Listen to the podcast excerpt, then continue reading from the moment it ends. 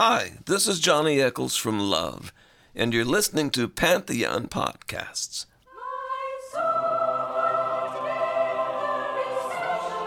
Welcome to Pamela Des Barres' Pajama Party, a Pantheon podcast.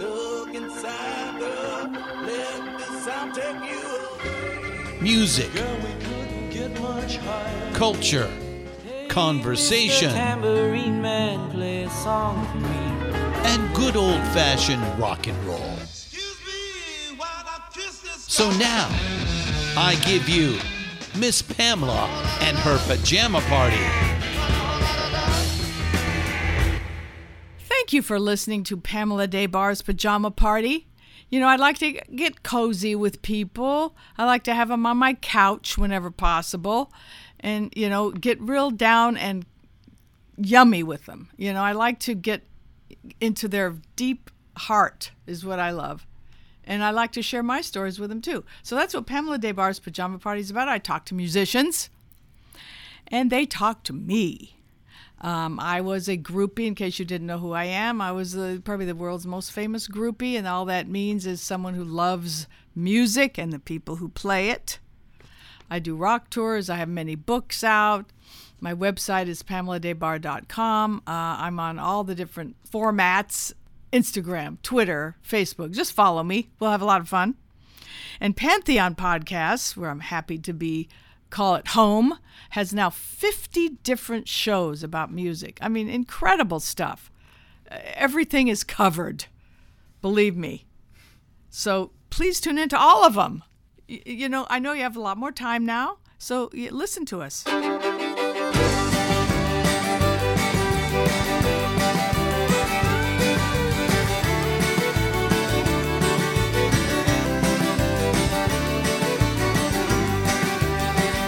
Marie Marie, playing guitar on the back porch and sit in my car. Why you sing so sad, Marie Marie, Marie Marie? It's so lonely in these farmlands. Please come with me to the bright lights downtown, Marie Marie. And I say, hey, pretty girl, don't you understand? Hello, dolls. You are listening to Pamela Des Barres' Pajama Party, and I'm really glad you've joined us today. I have the most incredible guest. Oh my God, one of my heroes. His name is Dave Alvin.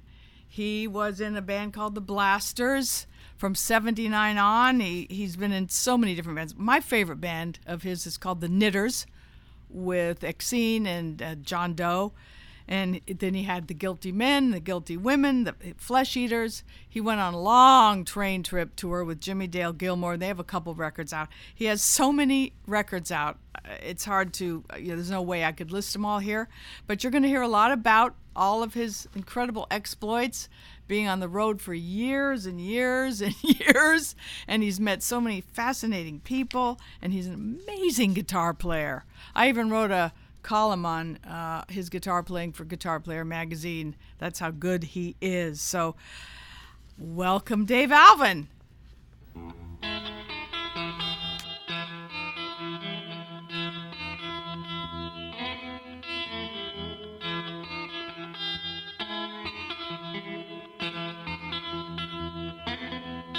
Hot air hangs like a dead man from a white oak tree. People sitting on porches thinking how things used to be. Dark night. It's a dark night. Dark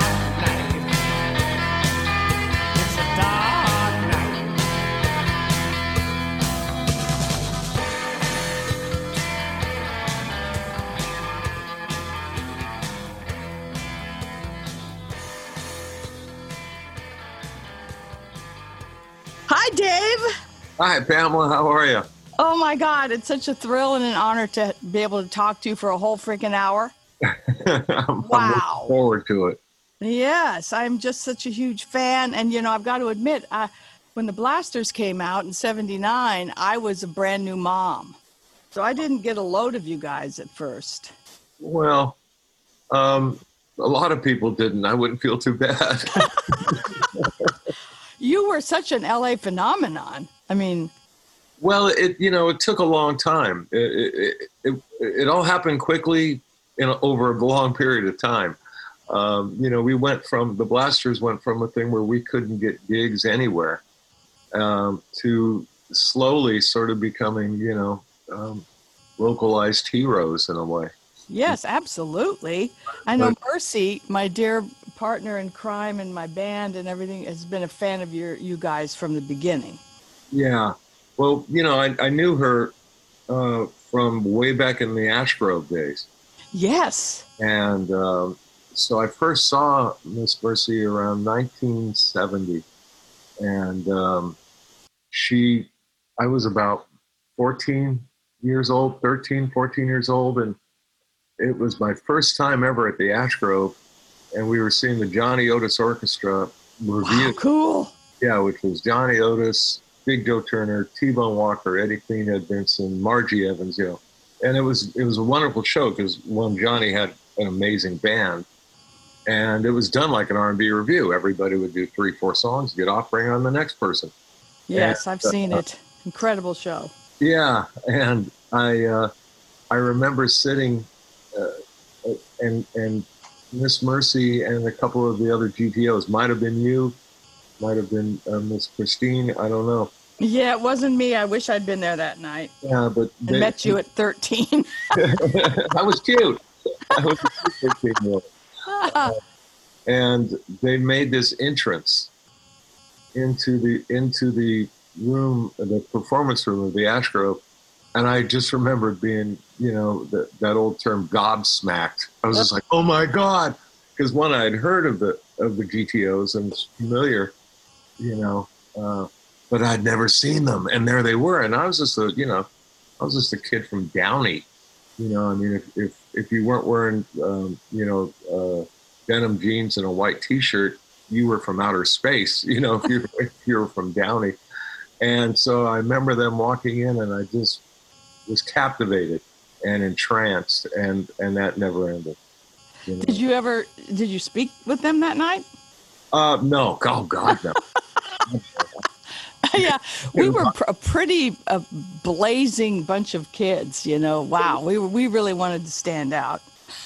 yeah, uh, you you guys were something else, you know, and um, and I remember sort of um, trying to, you know, I, I really didn't talk to girls until I was 17. I was so shy, um, but I remember I remember um, we, we had some sort of conversation that involved my brother more than me because he was the loud, outgoing type. Yes. and um, you know there used to be the like a lobby. There was a lobby at the ash grove you know before you went into the performance room. And that's usually where the interactions took place between audience members and and the artists musicians and whatever else and i remember my brother striking up a conversation with her because um, i don't know why but he, he for a little while and, and he talked with her enough to register in her brain the Alvin brothers, you know, Yeah. because then, um, stop me if I'm babbling too much. Then around 1980, early 1980, we were sort of starting to get gigs in LA proper in, in Hollywood. Yeah. And um, we had a gig at the Whiskey Go Go opening for, I don't know who. Um, but when we left, we were leaving the gig, and out in front of the whiskey were these skinhead kids, you know, who had driven up from Orange County or whatever. And they were bullying, they were hassling Miss Mercy. Oh, And- nerve. yeah. Well, you know, in those days, people were, you know, could be so judgmental, you know, especially kids that didn't quite understand what the whole punk rock community was about. Yeah. And they just thought it was like, okay, we shave our heads and, and get in fights. And be meanies. Yeah. Yeah. and, you know, when, when the early days of like the LA punk rock scene was all about just do whatever the fuck you want, you know? So you had all these great bands that all sounded different. There wasn't a Yeah. approach. Anyway, um, so my brother and I uh, ran over and, and, and got her away from these these guys and threw her in our my 73 Impala.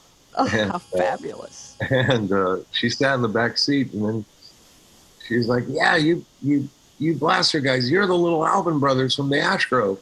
Yes, gosh, remembered. Yeah, and she totally remember. I mean, we're kind of in our way. We're kind of unforgettable once you get a Yes, look. Yes, you are. But I, I didn't see you at 13, 14. I, had you already started creating your look, the look you guys had? No, I was I was working on full dork when I was thirteen. I was You were full- working where? I was working as on my full dork look. Oh. Yeah. Full You know, I, I was a Catholic Okay. school kid, so I couldn't grow my hair out long. You know, you had to keep your hair short and Yeah. couldn't have any sort of uh, any sort of trace of individuality. You know, um, but but we drove her home that night, and and she just, you know, as she could do, she just went to town and she told us, you know, basically everything that had happened in the eight or nine years since the Ash Grove closed. And, went through, you know, her time in Memphis, went through this, that, and the other. Yes, yes. I'm sure it was entertaining. Oh, it was great, you know, because you know the thing about Miss Mercy, you know, she's a rock and roll icon, but you know, she was a she was an R and B person. Oh, yes, very much. She now, knew. how did a, a kid of 13 from Downey wind Uh-huh. up at a Johnny Otis show? Uh, my brother and I were we had. It's a long story. We Good, we had tell it. well we had great older cousins who had wonderful tastes in music. My cousin Donna Dixon, um, particularly, was sort of a wild '50s rock and roll girl, and um, she was into uh, you know doo wop and, and rockabilly and and R and B. You know, so she would give us her records. You know, when when she you know got tired of them or they got scratchy, and so we wound up at a very young age having you know Ray Charles and Big Joe Turner and a lot of doo wop stuff, the Medallions, you know, the Penguins, Jesse Belvin, you know, all those kind of records. And um, then I, we, um, she also had, she was really cool in that she had in her car, she had one of those 45 record players and, where you could play 45s while you're driving. And, uh, and she know about those. Oh yeah, she would cruise um, when when she was a teenager. The big cruising streets were like Tweedy and Southgate, and um, you know Whittier Boulevard to some extent. And she and her girlfriends, you know, they all wear they all wore the tight uh, what do you call them pedal pushers, Yes. and they would and and tight sweaters and and they would cruise. They'd go cruising Tweedy, you know, as as they used to say, you know. Um, and sometimes she'd be tasked with babysitting us. And so my brother and I'd be in the back seat of her, you know, whatever her 48 Ford, and that, that she had her 70 or her 45 player in, and she would have, you know, her, you know, one of her girlfriends or two of her girlfriends sitting up front, and then her two little cousins, you know, little six-year-old and eight-year-old cousins in the back seat, and uh, you know, they cruise Harvey's broiler in Downey on Firestone Boulevard, which was the hang, you know, for Yeah. That was like our Van Nuys Boulevard here. exactly. Exactly Yeah. exactly what it and and she liked you know everything from Jimmy Reed to you know um, Eddie Cochran, and so we we just soaked that up, and then uh, we had another cousin, older cousin named Mike Keller, and Mike was a folkie, and Mike played guitar and banjo, and um, and he introduced us to you know Dave Van Ronk, Ramblin' Jack Elliott, Sonny Terry, Brownie McGhee, you know when we were little kids. So by, God, very early you got to hear this great, great music. That's pretty Yeah. unusual. yeah, so by the time we were 13, and and um, the, these troublemaking uh, great guys in Downey named the Spalding brothers, Larry and Dale Spalding, had been saying, "You guys got to go to the Ash Grove. You want to see the you want to see the real shit. You got to go to the Ash Grove." And so we made the drive. You know, it was like 20, 25 miles up from Downey, so it was it was going to a different world for us. And um, and so that's what a 13 year old kid was doing at the Ash Grove. And did that was that like a a life changing night? I mean, at that, when did you decide to to make music yourself? At that time? Uh, I didn't decide really to make music until I was in my early 20s, in the sense that, hey, maybe I could do this for a living. But uh, yeah, I had already seen Jimi Hendrix twice. Oh, lucky. Uh, my mother, my mother was the most wonderful, patient mother in the world. Um, my mother had been a, um, a, a sort of small-time vaudeville contortionist dancer in the 30s, and uh, her first husband, who was a horrible human being, um, you know, knocked that out of her. Oh, and um, and you know she became a factory you know girl. And she worked she was a factory girl for a decade or 12 years until she met our dad and, and they got married. And um, so she always kind of you know she always wanted to marry Gene Kelly or Clark Gable. And she oh, she could have been a GTO. she could have been a, my mom actually could have yeah you guys would have got along Oh, um, she she kind of um, allowed us to cultivate our interest in, the, in in music and and and um, you know I don't want to use the word show business, but you know in performance. Uh, and so my mom would drive. You know, at first my brother uh, and his friends would go to the Shrine Exposition Hall, oh yeah. and my mother and I would sit out in the car, you know, parked on West Adams or Figueroa, Yeah. my brother would go in and you know see you know um, you know Hendrix or the Who or or Fleetwood Mac you know the early Fleetwood Mac with Peter Green or um, the I was at all those early shows there. Yeah well I was out in the car my mom's um, um, 40 minutes Studebaker and uh, sure come out and said hi um, but then not that long after that um, she started taking allowing me to go to shows like that when I was like 12. And so because of that, I got to see Cream. Uh, I got to see, like I said, Jimi Hendrix twice. And my mom would make sandwiches for me and put a little brown paper bag and, and warn me. She'd say, do not eat or drink anything that they give you in there because it's all laced with LSD. And she And may have been right. yeah, yeah, yeah, it's especially at the exposition hall. Oh boy. And, uh, and so I would sit there, you know, I'd take one or two of my friends um, from school, and, and yeah, we saw some amazing shows. Um, so by the time I saw the Johnny Otis show, yeah, I, I had already had my life changed by Jimi Hendrix. Okay. Okay. But then seeing Big Joe Turner and T Bone Walker with a great band, and they were both uh, T Bone and Big Joe. They were they were they were near the tail end of their prime, but they were still in their prime. If that makes sense. Sure. I'm sure they never left their prime.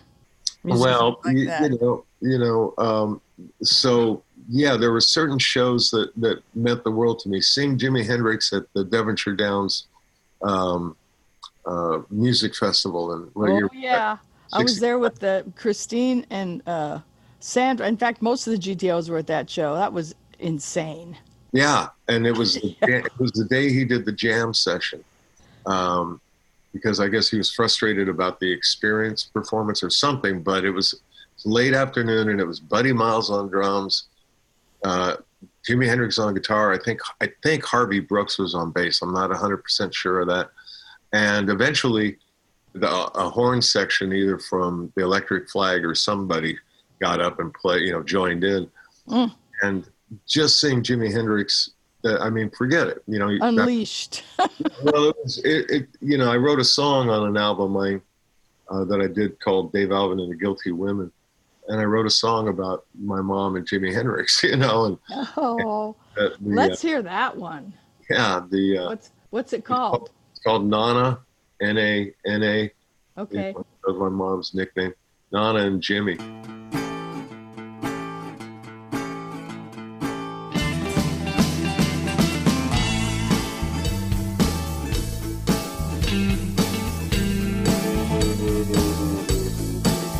My mother told me, be a good boy and don't do nothing wrong. And she wrapped up a sandwich for me to take along. Cause I was gonna see Jimi, and nothing's gonna be the same. She drove us across town in her old Chevy. She parked and waited for us outside. She said, Be careful, honey, of those crazy people inside. Cause I was going to see Jimi, and nothing's gonna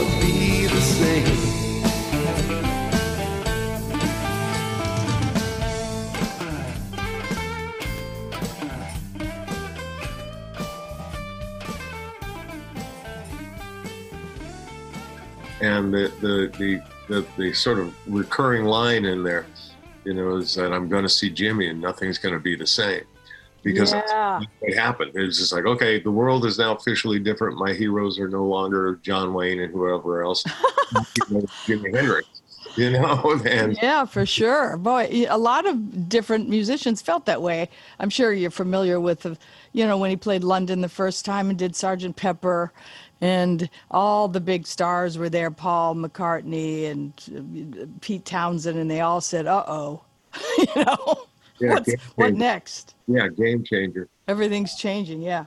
Yeah, you know, and he had that thing where I could recognize by that point, even when I was 12, I understood I understood the blues form. I knew what a blues, the, you know, I knew what 12 bar blues meant. And I knew, you know, instinctually what a blues scale was. And so you had this guy up there, and I already knew at 12, here's a guy that's taking everything that had come before him and taking it, you know, lovingly taking it into new new areas that are that are just beyond our comprehension at times and uh, yes. and so um, I, I I when I saw Big Joe and T Bone whatever you know a year and a half later um, it was like okay I see all the connections here everything's connected you know Mhm. and again, they were Big Joe and T Bone were still close enough to their prime that they had this sort of star charisma. You know, they weren't just being trotted out as relics. These were, you know, there was the, the audience was still a community. There was still a blues community. You know. that- Yeah. It's great And- you got to experience that. oh, I'm I'm I'm extremely lucky. I got to see that. So we started sneaking into bars after that, you know, because Ed Pearl over at the Ash Grove was, you know, I don't think he wanted to have a bunch of dumb, you know, guys from Downey hanging out at his club, but he never really gave us any grief. And um, and then you know we started sneaking into we started following Big Joe and T Bone around uh, you know, sort of like you know, like yeah, like groupies, you know, or like deadheads, and but we Yeah. were we were you know Big Joe heads, and so whether they were playing the Ash Grove or whether they were doing the York Club down on like um, what was it, uh, Florence Avenue, uh, or someplace in Vinas on on on uh, West Adams, you know, we would show up, and you know, and eventually uh, got to know them. Um, you know, um, Wow. Big Joe especially became a, a lifelong family friend, and Oh, that's so wonderful. yeah, I've got a lot of lot of Big Joe Turner stories. You know, um, um, there was even a time we had uh, Big Joe and T Bone and Eddie Vinson over to our house in Downey. They were playing a gig in Santa Fe Springs, which is this little town next to Downey. And so before the gig, they came over and had dinner. you know, Oh my gosh. you know, It must have been so incredible for you and Phil. I mean, just to, to, to get that far with your heroes. So, Yeah. I mean, to come, your your parents were home, right? oh yeah, Wow. Big Joe. Big Joe fell in love with my mom, and my mom fell in love with Big Joe. Joe Very cool. yeah, Big Joe just he he took one look at our mother and, and he said, "You look exactly like my mother," and they Oh, they were bonded from then on until the you know until the day they both died. You know, they they they remained you know close friends. So yeah, we were very very lucky and and um, you know whenever I go on on stage, you know, in a, in a weird way, I have this um, uh, cosmic transcendentalist view of being on stage in that when you're on stage you're channeling spirits and so you know when i go on stage even if I'm not playing, you know, if it doesn't matter where I'm playing a blues song or whatever I'm playing, I am they're up there with me. All these ghosts, you know, and and Love the way you put that. well, it's kind of true, you know, because when you're on stage, we're, we're, well, all right, when I'm on stage, I can't speak for anyone else on earth, but when I'm on stage, I, if the gig is good and everything's clicking, um, you get into a zone, you know, similar to a runner's high or something, Mm-hmm. um, where there is no, there is no past, there's no future, there's, there's no present, there's just all of it. Yeah. Ooh. and that's to me the addicting part. It's why I love playing live more than anything. Is I, I You want certainly play live a lot. I don't know anyone who's on the road as much as you are. Not these days. Well, I know up until you know March, yes. Yeah. You were you were. I mean, you. Gosh, I mean, you've had so many bands. Let's name them: the Blasters, the Knitters, the Guilty Men, and the Guilty Women, the Flesh Eaters, and Guilty ones and, and you the played with X too. yeah, and the pleasure barons. Pleasure Barons. That sounds pretty good. Yeah, um, pleasure barons was uh, the brainchild of a guy named the late Country Dick Montana from the Beat Farmers.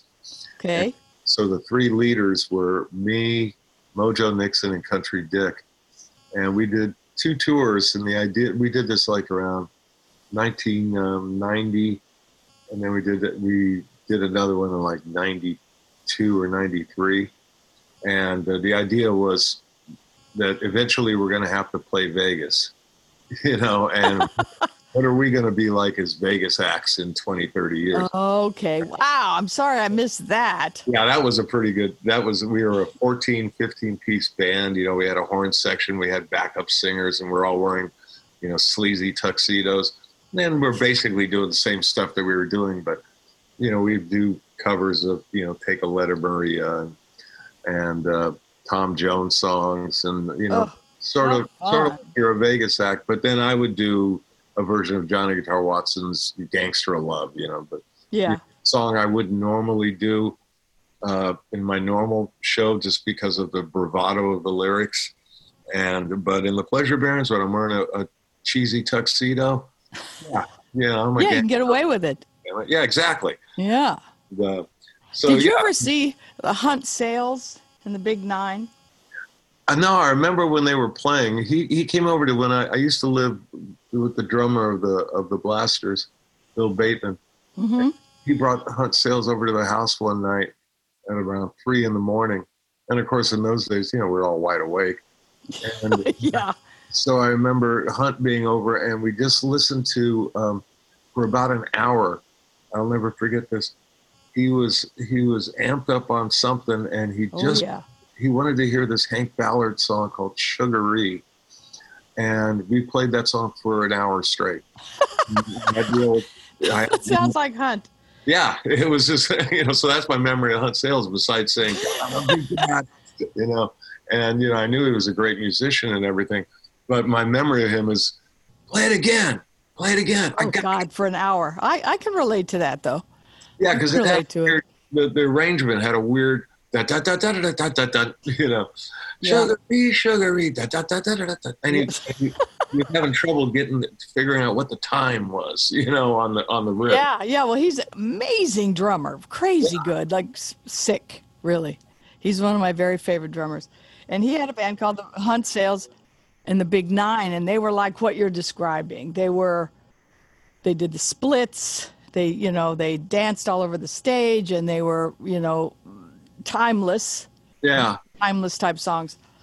Yeah, I remember that when they played the Starwood. You played the uh-huh. Starwood, I'm sure, right? Oh, oh yes, I had to settle up in those days. I I was the quote unquote booking agent for the Blasters early on, Okay. so there were nights that I, you know, you'd go after you play, and you know, you you've been drinking beer and playing two sets at the Starwood and dodging, you know, projectiles being thrown by the audience. Uh, you know, I would have to go settle up with either Michelle Myers, who was always, you know, uh, sarcastically sweet, but there were a couple of times I had to settle up with the owner, uh, Eddie Nash, who, Yeah. uh, for those of you who don't know, was Eddie Nash Aurelian, who was a, a, a pretty much a gangster, you know. and uh, He was murdered, right? no, he was involved in the Wonderland murders. With Okay. You know, he I remember him being involved in something very nefarious in Oh, Blue yeah. Canyon. yeah, yeah, exactly. He he called in the hit on Oh, people that um, had had cheated him on a on a on a on a business deal. We'll put it that way. okay. And Yikes. so, but you know, his reputation even before that, you know, was you know don't don't fuck with Eddie Nash. Yeah. I'd have to go in and settle up with this guy, and you know, again, I, you know, I've got my full pompadour and the whole bit. And I'm sweaty, and, and uh, but there was one time I, I wrote I wrote this piece, and I'll publish it when it, when I get around to doing a memoir of settling up with Eddie Nash. And because I booked the band in those days, and I was very cautious about you know what gigs we would accept, you know, because you, you, you wanted to thread a needle between being cool and and making money, right? Yeah. And so I had turned down two nights at the Starwood opening for the Ventures, and the Ventures had just gotten back together and all that Yeah. and um, and you know we had, we had opened. This was back when we were just an opening act, and I was trying desperately to get us to be a headliner at the Starwood. This was very early on, and and Eddie Nash got me in there, and he he wanted us because we were we were a pretty good draw. He wanted us to open for the Ventures to help out the gig, and we had a, an interesting conversation where he he made it sort of nicely, firmly clear to me that it would be in everyone's best interest. Oh my gosh. Adventures. And uh, and so by the time I left, I was like, "Yep, you got it." You know, everybody loves Avengers. We're Okay. You know, so yeah, so yes, I played the Starwood. I love the Starwood. It was actually my favorite club of all those clubs back in those days. It was a really cool club. It was a It good was. size, really good size. I actually went there when it was PJ's. wow, I Cantina, yeah. wow, that must have been great. It was pretty awesome. All the Rolling Stones were there. in Yeah. That era. 69. Yeah. Fantastic. Well, I you just mentioned memoir, and I've been encouraging you to write a memoir. and I, your writing, for instance, on Facebook has everyone enthralled. You, you, you occasionally write these long, exquisitely written, pithy experiences about life on the road and things like that. And the one you did about Mercy was so beautiful, a tribute to Mercy. So, you know, your your memoir is going to be something else. You're such an incredible writer. Well, I have mixed feelings, you know, because I studied uh, when I was my checkered college career down down in Long Beach. You know, my biggest influences uh, were uh, I took uh, classes from these great poets, uh, Gerald Locklin, Elliot Fried, and Richard Lee. You know, and I and I had um, kind of got. I kind of wanted to be a small press poet was my goal in life Hmm. back when small presses, you know, were still, you know, sort of a viable creative outlet. And Yeah. and these guys taught sort of, you know, raw honesty. And uh, and so this is stuff I wrote back then, and then the stuff I continued to write was pretty raw and honest. But then I did a book. I put out a book of poems um, and writings, whether you want to call it poems or not, in the in the mid '90s, late '90s, and um, and it did really well, you know. And it was on a small press, um, and you know, I even read it City Lights, you know, which was like Oh, in life, you know. yeah. But what happened, what I noticed is it's easy to write raw honesty when you're an academic poetry professor, you know, where where no one knows what you look like and no one you're not, you know, and you know, my natural shyness interferes. I can tell stories about, you know, other musicians and this, that, and the other all day long. But as far as getting into my private life, I've become more Dylan-esque in that, um, you know, the, the, the, the limited time I've been around Bob Dylan, you know, the security is so mandatory for him Yeah. to keep his sanity, to keep his sense of humanity. Um, he has to he has to live a certain life a certain way. And so anyway, when I put out this book of poems, I started getting some strange people. Oh. And I just decided, you know, I will let you in so far. And then, you know, but I can't be the sort of writer that I was and wanted to be when I was a younger guy, you know, when, when no one cared or knew who I was and I could write anything. And now it's more like, well, nice to meet you, you know, but I'll share this with you. I'm not going to share that, you know. And Well, you know, like mentioning Dylan in Chronicles, that's what he did. He chose to write stories that he wanted to share with people. So in writing a memoir, you that's how you can do it. I've I've suggested that book to so many different people writing a memoir who have that same feeling about wanting to keep a lot of things to themselves. yeah, Yeah, so that's a you, you can do that. Well, you're the expert. I will. I will come to you when I get serious about it. I've got all sorts of things, sort of scattered, you know, um, and I, I don't know really.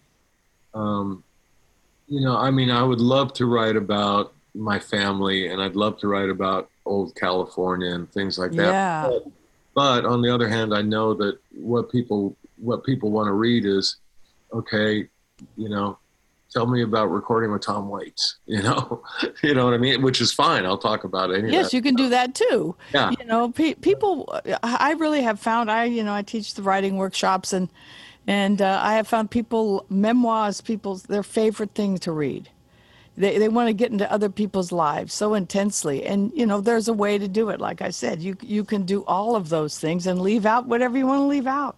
Yeah. Well, you know, I'll, I'll Yeah. do it. You know, I mean, there are there are tales from both me and my brother, let's say, about you know Big Joe or T Bone, you know, or um, other people, Lightning Hopkins, uh, you know, um, you know, all sorts of people that, I- that that I was blessed to either know or see from afar, you know, and th- there. Are, I know that you understand this. I think um, there are worlds that are gone that, that we know about that we were in. Yes, it's so important to be a historian for that. It really kind of is, you know. Yes. Um, you know, um, Yes. especially you know guys like Big Joe Turner were you know sort of semi-forgotten, and the sort of blues boom that came in the '60s overlooked guys like uh, Big Joe Turner or Joe Liggins or Roy Brown or Roy Milton. You know, sort the sort of the more pop entertainment. You know, the blues purists consider that stuff almost pop music. You know, but no, it's blues, and it's just blues that was you know it was the music of its community and it wasn't you know the sort of beautiful folk blues of Son House or Skip James, people like that who I love. But it was it was just the blues, but just a different way of playing it. And so a lot of people weren't interested in them when we got to know them, and weren't interested in their stories. But now they are. yeah. Yeah. and so yeah, no, I'd love to tell all those stories, and I will. You know that that that's easy, but but then the poet in me wants to like, okay, well, let's get in depth here. You know, Yeah. Um, Yeah. Uh, well, you you know you do that on in your Facebook posts. yeah, There- you know when when you're on the road and you're describing what you see out the bus window or what are you in a van or a bus? Usually a Oh. bus, right? Oh no, God no. What do you think I am, Rockefeller? Uh, anyway, I'm, you're I'm just feeling good. I I know I I I am. Uh, you know, my brother taught me years ago in, in the Blasters never accept uh, never accept um, uh, what do they what do they used to call it um, money from the record company for for um, per diems. no road road expenses, i.e. Oh. buses and all that, because you're just you're just losing all you're giving all your money away. Yeah. So Yeah. we were always in the blasters, and ever since, you know, it was all about the vans. You know, and when you're really rocking, you got two vans, Yeah. one for the gear, one for the band, and you know, so that's always been it's always been keep a low overhead. That's how I've managed to survive. You know, Yeah. so Well, many that, that sucked on the sucked on the nipple of, of tour support. That's the term they use. tour support. um, and Yeah. you know, uh, and then the, the you know their records wouldn't sell, and they'd get dropped, and then they'd, they'd have this in, intense you know bill that comes due of, okay, remember that bus you liked? And my Yeah. brother was wise enough to like, no, we need to be independent. And so that's always been my motto. And so, yeah, no, I'm a van guy. It's usually a van and two other vehicles, two rental cars, and um, you know, for merchandise, you know, one Yeah. for beer and one for, you know, just for me to drive around smoking. You know, so Well, your descriptions of being on the road are so beautiful that you know the way you describe the wherever you're traveling through uh, some old towns you come across and a lot of California descriptions are so beautiful. well, thank you, thank you. I love, Yeah. you know, I love, I Love reading those. state. You know, I'm, I'm, my old man, my old man rode the rails out here from Indiana in the Depression, and um, and my mother though uh, was a fourth generation Californian, so I'm fifth. Wow, cool. She instilled in me early on a real love for California, while my old man, on the other hand, instilled in me sort of a skepticism. you know, so I have a nice, it's a nice blend of the two of them. I have undying love for California and I have undying skepticism at the same time, you know. And like, Yeah. yeah, it's the promised land, but uh, be careful. Yeah, know? yeah, but be careful. Absolutely, the whole Hollywood scene is just But, impossible to describe. yeah. I've, I've always been crazy though about old movies, old Hollywood. Uh, When I was real little, Rudolph Valentino, I was Oh, yeah. Clark Gable. I mean, I went through them all. I just love Hollywood. The idea of Hollywood, actually, Oh, yeah. more is what I love. my mom when when uh, in the same way that she drove me when I was 12 to see Jimi Hendrix was she would drive me at at 6 years old to the old silent movie theater on Fairfax Yeah, of course, it's still there. and we would go there and and she would she exposed me to you know of course the Buster Keaton and Laurel and Hardy and Charlie Chaplin but Oh, to you know suddenly a 6-year-old kids at school talking about you know yeah son of the sheik you know with Rudolph Valentino yes, so hot. took me to see that, or you know, I'd be mentioning obscure comedians, you know, Harry Langdon to my classmates, and they're looking at me like, "What?" you know. and, but it, Wow, you had a really great upbringing. Sounds like. my mom, my mom and dad were wonderful. You know, my my, um, I, I, they again, they they allowed us to go to the Ash Grove. You Yeah. know, as long as we didn't fuck up. You know, as long as we weren't, you know, being jerks, we could we could go and have these experiences.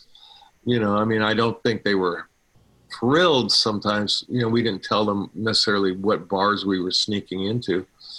But um, you know, my old man was a union organizer, so he's he would take my brother and I, um, sometimes the whole family, but usually he'd take my brother and I out of school, and we would spend you know a week or two weeks in the Southwest on, um, you know in the Southwest.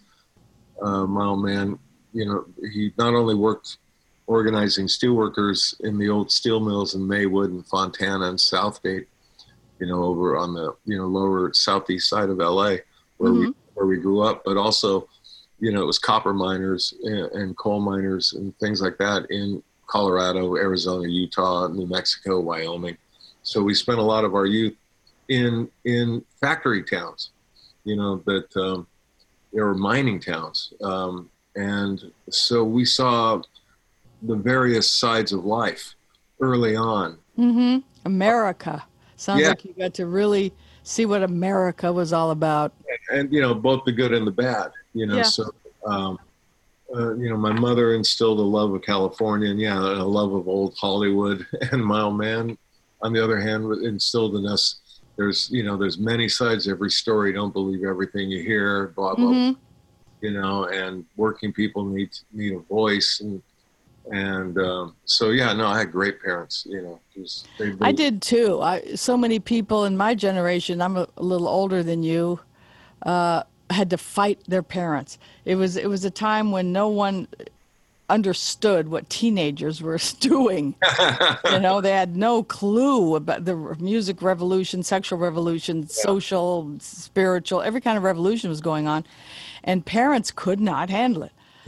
you know, they just didn't know how to handle their children, so they really washed their hands of a lot of a lot of my my generation and probably into yours. But uh, but sounds like your parents didn't do that, and my parents didn't either. My mom wanted me to be me. She didn't Yeah. want to squelch me, which was very different than many of my friends who died early, really because of that, because they had to fight against who they who they really wanted to be Oh, that's really their parents. that's an amazing thing. That's an amazing thing to say. Yeah, I, I can see that.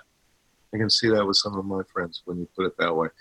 Yeah, I never had to rebel against my parents because, you know, our, our house was known in the neighborhood as, as the flop house because my parents would take in strays.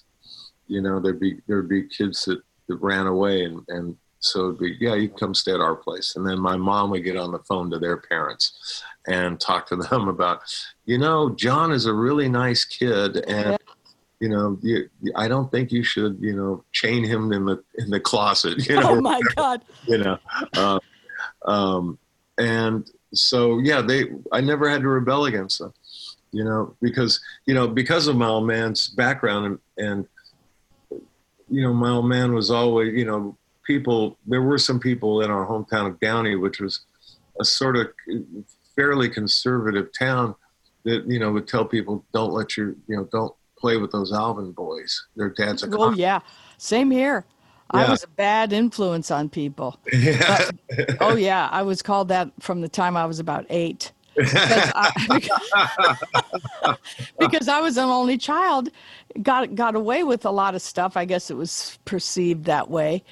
In the valley in Reseda, you know, I had my own bop room. I called it. I had a bedroom and my own little den, you know, and and the kids Wow. wanted to play with me. And my mom did the same thing. She would take kids in who were fighting with their parents and do the same thing your mom did. Get on the phone and say, you know, so and so is a very good girl, you know. yeah.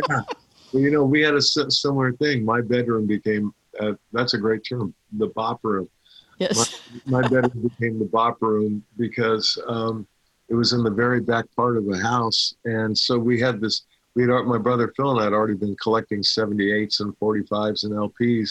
Yep. And, uh, you know, all the, all the sort of the, the, the, you know, people would come over just to hang out in, in our bop room and listen to records and stay up all night and all that. And again, Yep. parents were very, very forgiving to a point. You know, there there was a line with my old man where it's like, "Oh Jesus, goddamn Christ," you know. but but on the other hand, no, they they allowed us to to to be us. You know, I think. Um, um, Very fortunate. Very yeah, fortunate. Yeah. It was rare. yeah. And so I never had, you know, where, where other people were in, especially in the late '60s, early '70s, when people were like, you know, you know, fuck, fuck parents, this and the other. I was like, well, I don't know, mine are pretty cool, you know. Same here. Same here. I had that, you know, I had my stereo in that back with my bop room, and I, it was my spot to listen to music. I, I was, I was obsessed to with music like you were. I was really into, but different music though. I loved Dean Martin when I was a kid. oh, I loved everything. I loved everything. I, I I mean, I, I, I still to this day, you know, I soak up everything. I think, I think most musicians do, whether they admit it or not. There are certainly closed-minded musicians and racist musicians, but in general, if a lick is good, I don't care who's playing it. You know, um, I, I can appreciate the lick. yeah, Um, yeah, for sure. I remember having dental surgery a few years back, and and they had me pretty whacked out. And they had me on the on the gas and everything, and on the Yeah. and there, the, the music was playing, and it was a particular song that was a big hit in, in the uh, early '80s. And I remember always hating the song, but I'm sitting there and I'm whacked out, and I'm listening to him going, "God damn, who is that bass player? that guy's great." So I, you know, you know, I, you know, it, it, the same time that my brother Phil and I were were sneaking into um, bars to see Big Joe and Lightning Hopkins and you know Clifton Chenier, Freddie King, whomever were playing the Chitlin circuit. Um, my brother and I also went to see Bing Crosby. We, we David went- Crosby? no, Bing. Bing. Oh my God. We went to see Okay. At the Chandler Pavilion, and it was and he was great. You know, so uh, you know, um, we were big fans of, of early Crosby when he was more of a jazz singer and, Yeah. Wow. and less of a uh, icon of of normalcy. And you know, um, yeah. Ooh, he, he- he became a he bit of a creep. Yeah. Well, I've met a lot of musicians that are creeps. So again, it's that No, don't artist say versus the art thing. and what's funny was years later. But first off, Crosby was great and uh, and sang his ass off. And and uh, um, but then years later, on the punk rock scene in L.A., got to be friends with with his grandson Dennis Crosby, the late Dennis Crosby hmm he was the sweetest guy in the world. Looked just like his uncle, or just like his grandfather. Um, and um, so, yeah, it's a weird world. Well, I'm going to read a little piece of this. You know, I love your guitar playing. We have to get into your guitar playing because, you know, I had this uh, series in Guitar Player magazine, my top 10 favorite guitarists. Mm-hmm. So I'm going to read a little tiny piece of this and then we can talk about your guitar playing. Okay. Okay. Uh, the brothers Alvin, Dave, and Phil were tearing through a wicked Big Bill Broonzy song off their Grammy nominated album, Common Ground, and I stood there awestruck, dumbstruck for the rest of the set. I've always known Dave as a stellar songwriter, gravelly, sexy singer, and an LA legend since his heady days as founder of the seminal Blasters. But yowza, that night, he also became one of my top 10 favorite guitar players. Bluesy, bright, naughty, and nice, he held the thing low and tough like he was in the middle of his honeymoon and just couldn't get enough. I got that thrumming sensation reminding me of a lyric my ex hubby Michael came out with. I was feeling hot and sticky down south. yeah. That was you're you're just a stunningly sexy guitar player. It's just I don't know. Where does that come from? You're very kind. Uh, it comes from a lot of places. Um, one, it comes from the, the, the main guitar guitarist that influenced me. You know, like, again, I don't play that much like Jimi Hendrix, except for uh, um, the most recent album that I put out. It was a psychedelic album called The Third Mind, where I sort of um, allowed myself to do what I've always wanted to do. But you know, guys like Jimi Hendrix, Johnny Guitar Watson, um, Lightning Hopkins, um, um, you know, some of the early rockabilly guys, you know, um, you know, like Roland James, Cliff Gallup, and people like that. They were sexy guitar players. You know, T-Bone Walker was a sexy guitar player. Mhm. Um, the you know where the guitar, and I I think this is true for really any any instrument. At some point, you know, it it it, it, it playing music is when you're really hitting the hitting the mark. Uh, you- you're encapsulating everything. You're encapsulating all your personality. Yeah. So, you know, there's times I'm a shy guitar player in a song, and then a second later I can be, you know, a very outgoing, you know, yeah, you know, yeah, you have a certain stance. playing. You Yeah, you certain know, it's stance that people are very familiar with your playing. yeah, you know, it's like when I get to that stance, yeah, look out. yeah, And, it's uh, really cool. It's the coolest ever. You know, it- I get, I I feel like I get in touch with what you were talking about as a player, as Yeah. a listener, as a watcher, a listener. I get to that zone with you. You know, yeah, and that that's why of course that's why music is so important because Yeah. you're, you touch your audience your listener with what is happening inside of you and it's you know that shared experience is what everyone searches for yeah. I agree 100%. That's, you know, the, the, the pivotal musical experiences of my life. I remember, I remember the first rock and roll show I ever saw. I was nine years old. And again, it was with my mother, but it was with my sister Mary and all of her friends had gotten tickets to the Rose Bowl.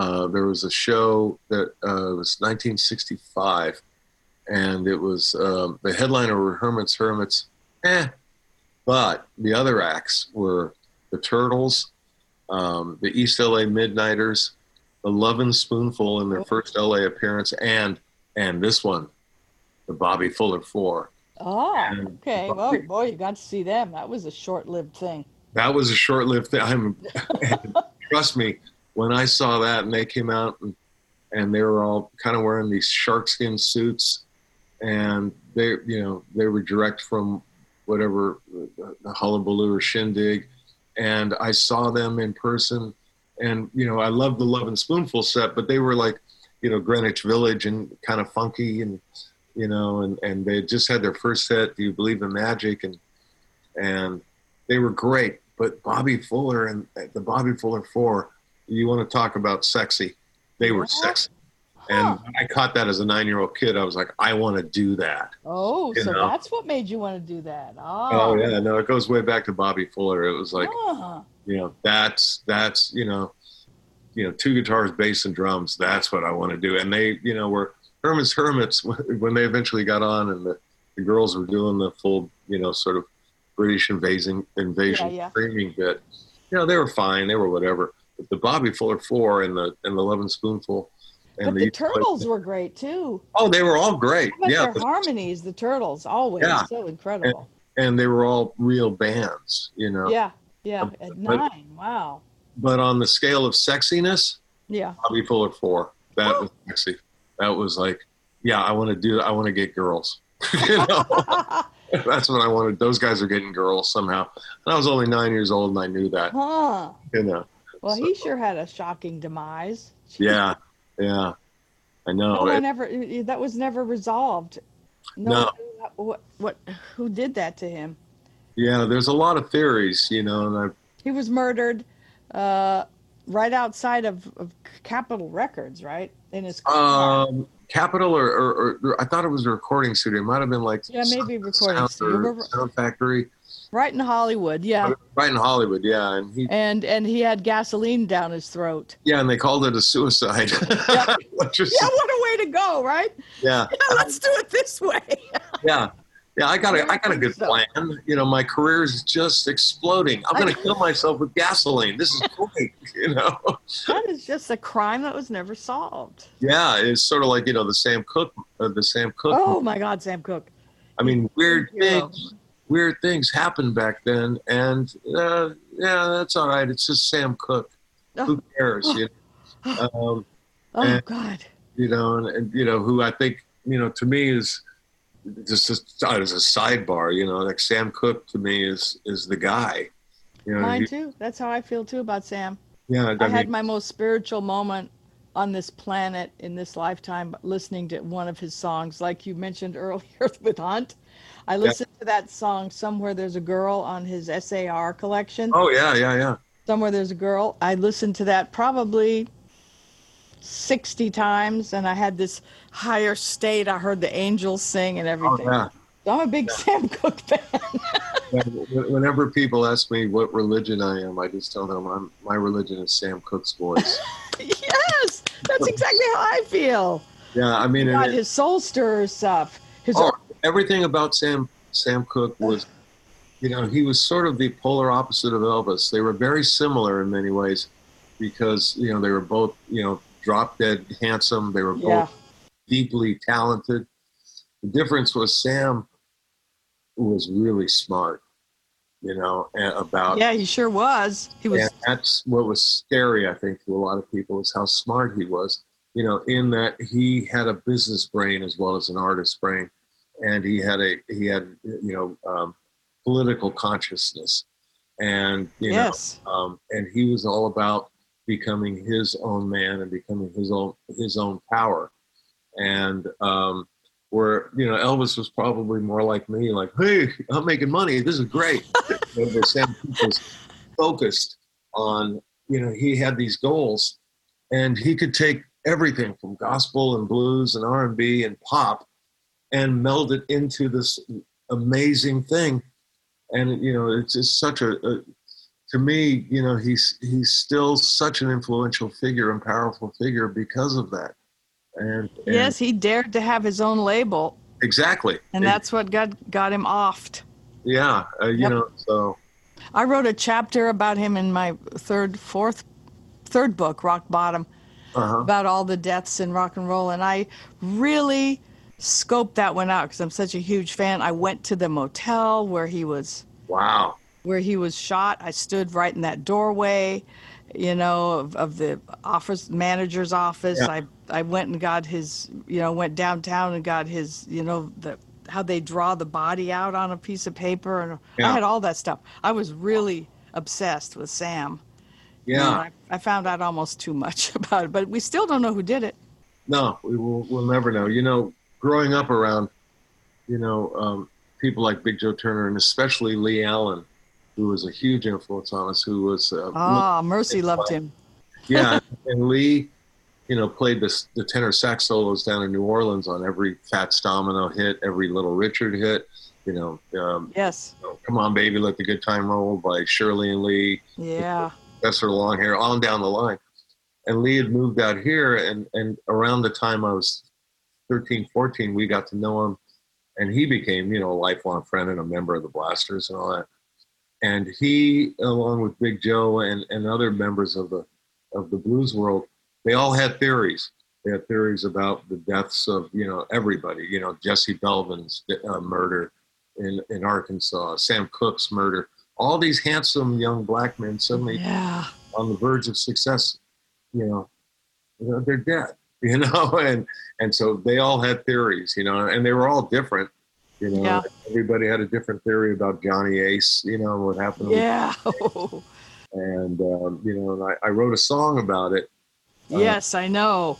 It's one of your best. yeah, and I tried to balance all the various viewpoints of the Johnny Ace death, you know, but you know, all those things are fascinating, you know, and and you know, down even back into the crooner days, the death death of Russ Columbo, you know, back in the early '30s. All those things are fascinating to me, you know. Well, I want to hear. Let's let's hear Johnny Ace. Okay. Okay.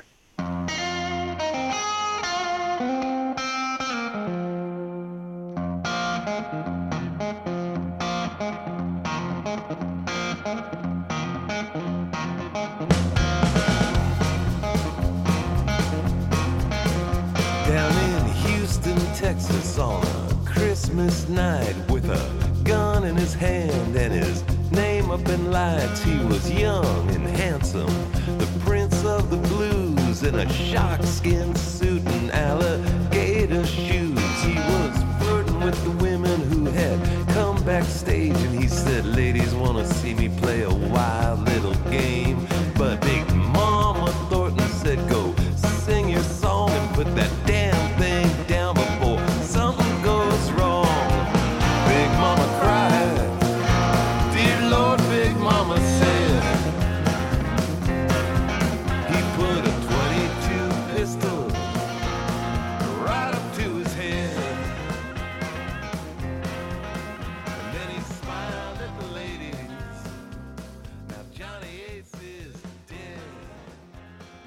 a lot of people, sh- everyone should know exactly who you are and everything you've done. But for those listening to this show, some of them might not know. And Yeah. I would like to talk about, I mean, it is my favorite. It's like probably my top 10 favorite songs is Fourth of July. Thank you. And well, you know that. I've probably told it to you 10 times. But how, tell me about that song. How did that song come about? Um, uh, uh, um, I wrote it as a poem. Uh, it, was, Oh. it was like three pages long.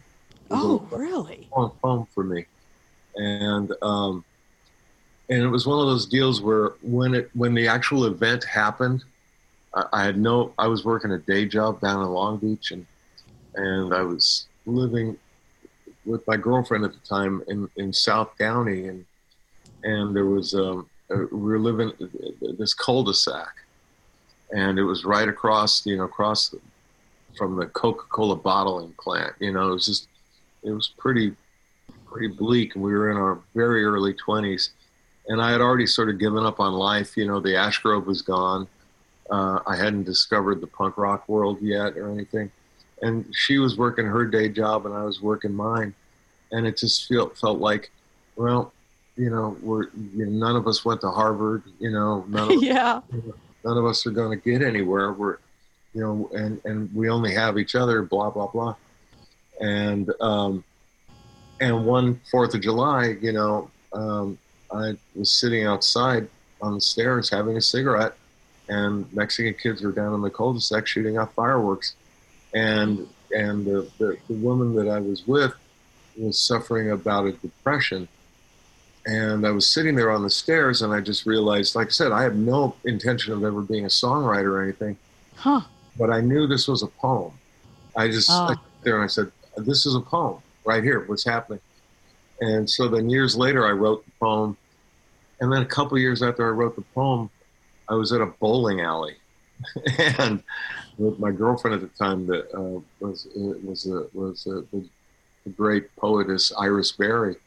And Mm, right. we're- watching these friends of ours bowl. We weren't bowling; we were drinking, and Yeah. and it was the old I think it was called the Del Rio lanes, whatever in East Hollywood. And um, we were sitting there watching, you know, John Doe and, and Christy bowl with their girlfriends. And it suddenly hit me. I don't know where it came from, but the song came to me. It just it just said, "Hey, you know that poem you wrote, that three-page poem? Well, well, I'm a sh- I'm a song. You should go write me now." And Oh. I told Iris, Hope to. I gotta go. I drove her home to Disgraceland, uh, where she, you know, she was the queen of Disgraceland. And I went home, and about an hour and a half later, I had the song. Called her up, played it, played it to her over the phone. I said, "This is why we left the bowling alley." Ugh. And I played her the song, and and uh, so yeah, it was one of those. Sometimes when you write songs, um, you know, you, you you wrestle with them for months or years, even. Uh huh. Yes. Sometimes just walk up and say, "Hi, I'm here." You know? Yeah. And that was a hello. I'm here. I'm ready to be written now. Gosh, that's thrilling, isn't it? When that happens, I can I can I can sort of imagine uh, how that is as a writer. But wow. It's the best high. Yes, yes. And Um, of course that song, you know, is it's played everywhere on earth probably on the 4th of July. yeah. I always post it on the 4th of July.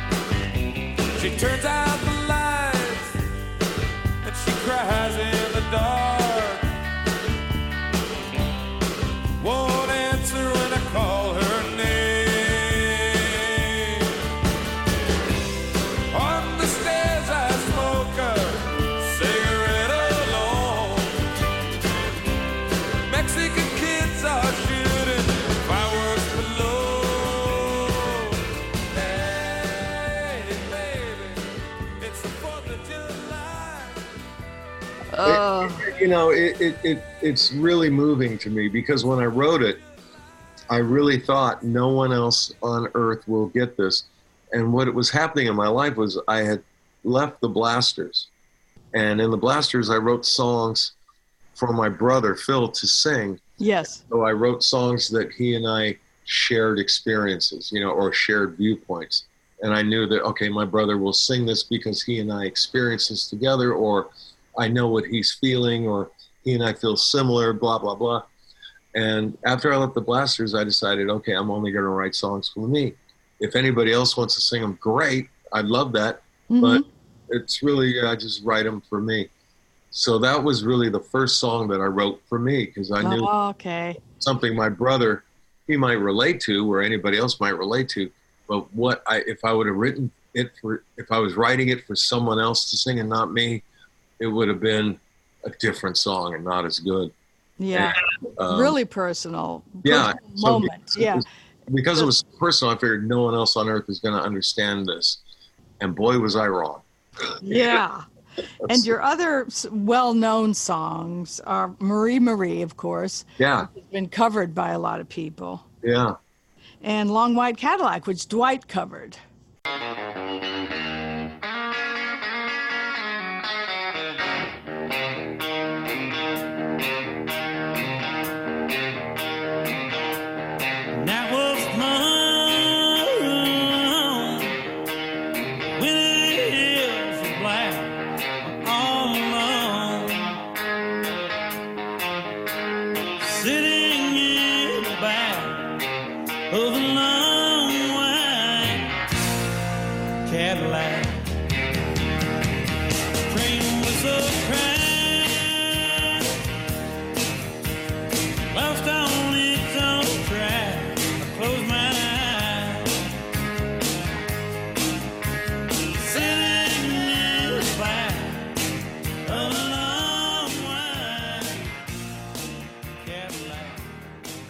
Yeah, Dwight.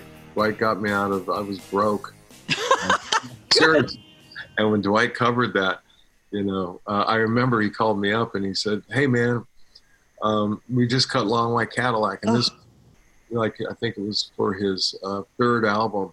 And I had known Dwight. Dwight and I had been friends when he was playing, you know, to 20 people at the Palomino on Yes, I was just going to say you must have hung out with him at the Palomino. Oh yeah, yeah. I, I, he had a great, such a great band, you know, uh, at that time with Brantley Kearns and Pete Anderson and um, J.D. Foster and uh, uh, Jeff Donovan. It was it's just an amazing band with a great singer leading it, and they're playing to 20 people at Palomino. Yeah, yeah, just like the Burrito Brothers. Yeah. Sometimes Mercy and I were there at the Palomino, and there were literally a dozen people there. yeah, yeah. And, Doesn't and make sense to me, but there it is. I knew the first time I saw Dwight, I, I said, "Well, this guy's a star."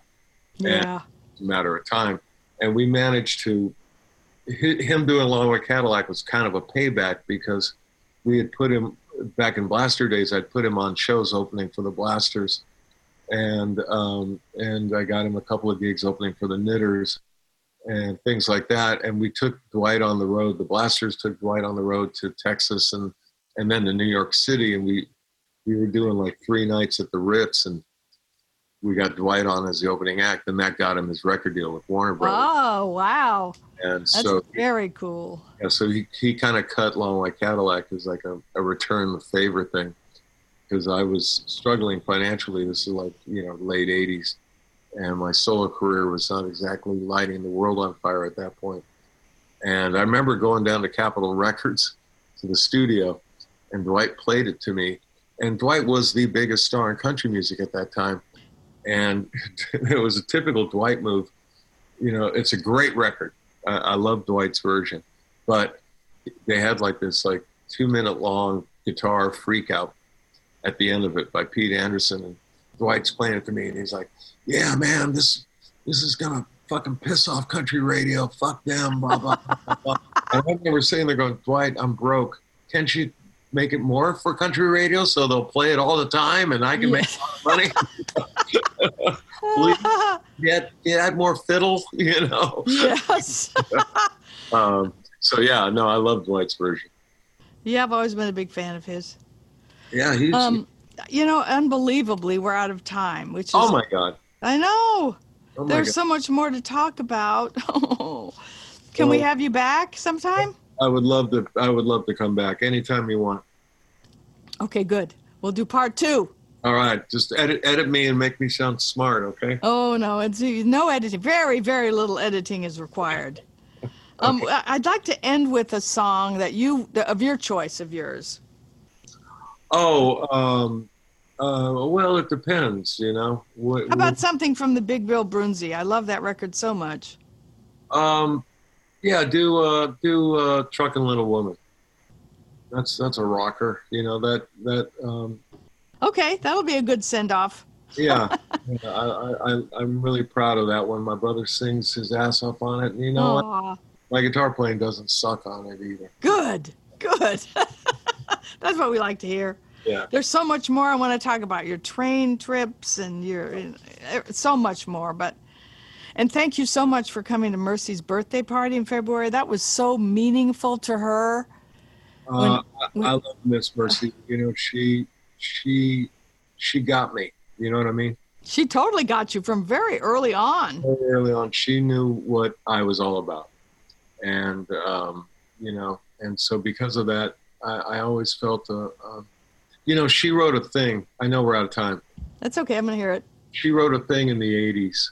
I can't remember exactly when. I think it was mid '80s for the LA Weekly on Gram Parsons. Oh yeah, fantastic piece. Oh, that was it brought tears to my eyes, and um, and you know she was such a deep, smart, understanding, compassionate, passionate, um, wild, wonderful soul, and that Gram Parsons piece just just was mind blowing. It was so beautifully, beautifully written, and, and the thoughts uh, and the emotions in it were uh, just just moved me to no end. So, yeah, uh, you know, she got Gram Parsons, she got me. Yeah. I used a piece of that and I'm with the band. It was so well written and and so uh, emotionally wrought, you know. Yeah. And and she and I that you know we connected musically too. We liked the same a lot of the same stuff. She got Gram. It was like not many people got him while he was alive. yeah, you know, I think what she got, uh, she and I talked about this one time. You know, the thing that's sometimes overlooked about him is, is yeah, you know, he certainly was one of the architects of, of country rock or modern country, yeah. but he was also an R&B guy. Oh yeah. He sang Dark End of the Street and Dark, dark in the street, you won't miss your water till the well ones. yes, yes. You know, and and that came through in his music. You know that he had he he had a you know he had an R&B side. And I think that that Mercy understood that Yep. He was trying to put it all together. Kind of like what you do, Dave. and with that, we're done. good, good wrap up there. Thank you so much. Thank you. Very Lots of love to you, Dave. All right. Same to you. Okay. Bye. Bye.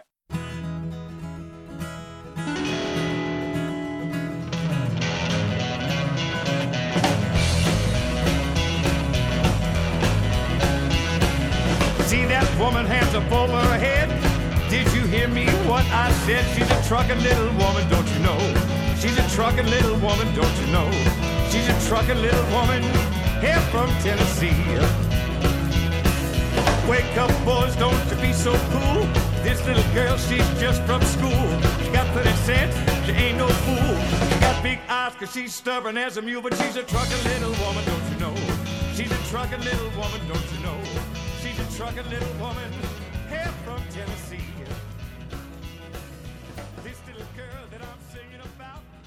That. That was Dave Alvin, okay? All right? Dave effing Alvin, okay? Can I just say it? Dave fucking Alvin, all right? So please get his records.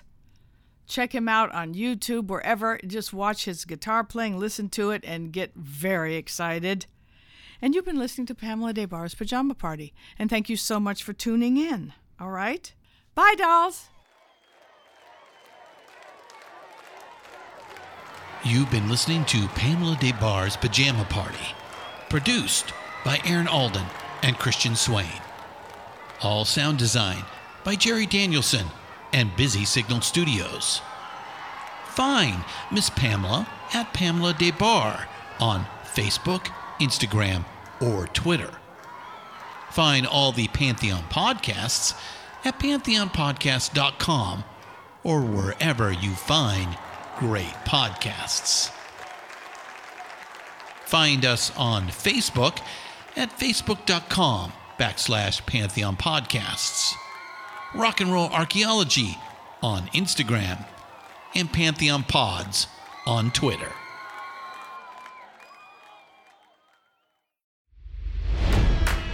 It's NFL draft season, and that means it's time to start thinking about fantasy football. FantasyPoints.com features industry leading experts and prognosticators using proprietary hand charted data to help you score more fantasy points. FantasyPoints.com is the place to go for whatever kind of fantasy football you play. Whether you play fantasy football, daily fantasy sports, or do a little bit of everything, Fantasy Points has the meticulously researched content to guide you to victory. And why wait for the fall? Fantasy Points also covers the new spring football league, the UFL. Join the guru, John Hansen, Scott Barrett, Joe Dolan, and other massive names in the fantasy football universe with an exclusive offer. Use code Pantheon for 15% off any fantasy points package, including the all in package, with access to every article, tool, and data nugget that Fantasy Points has to offer. That's fantasypoints.com and code Pantheon for 15% off at Fantasy Points. Fantasypoints.com. Code Pantheon. Score more fantasy points.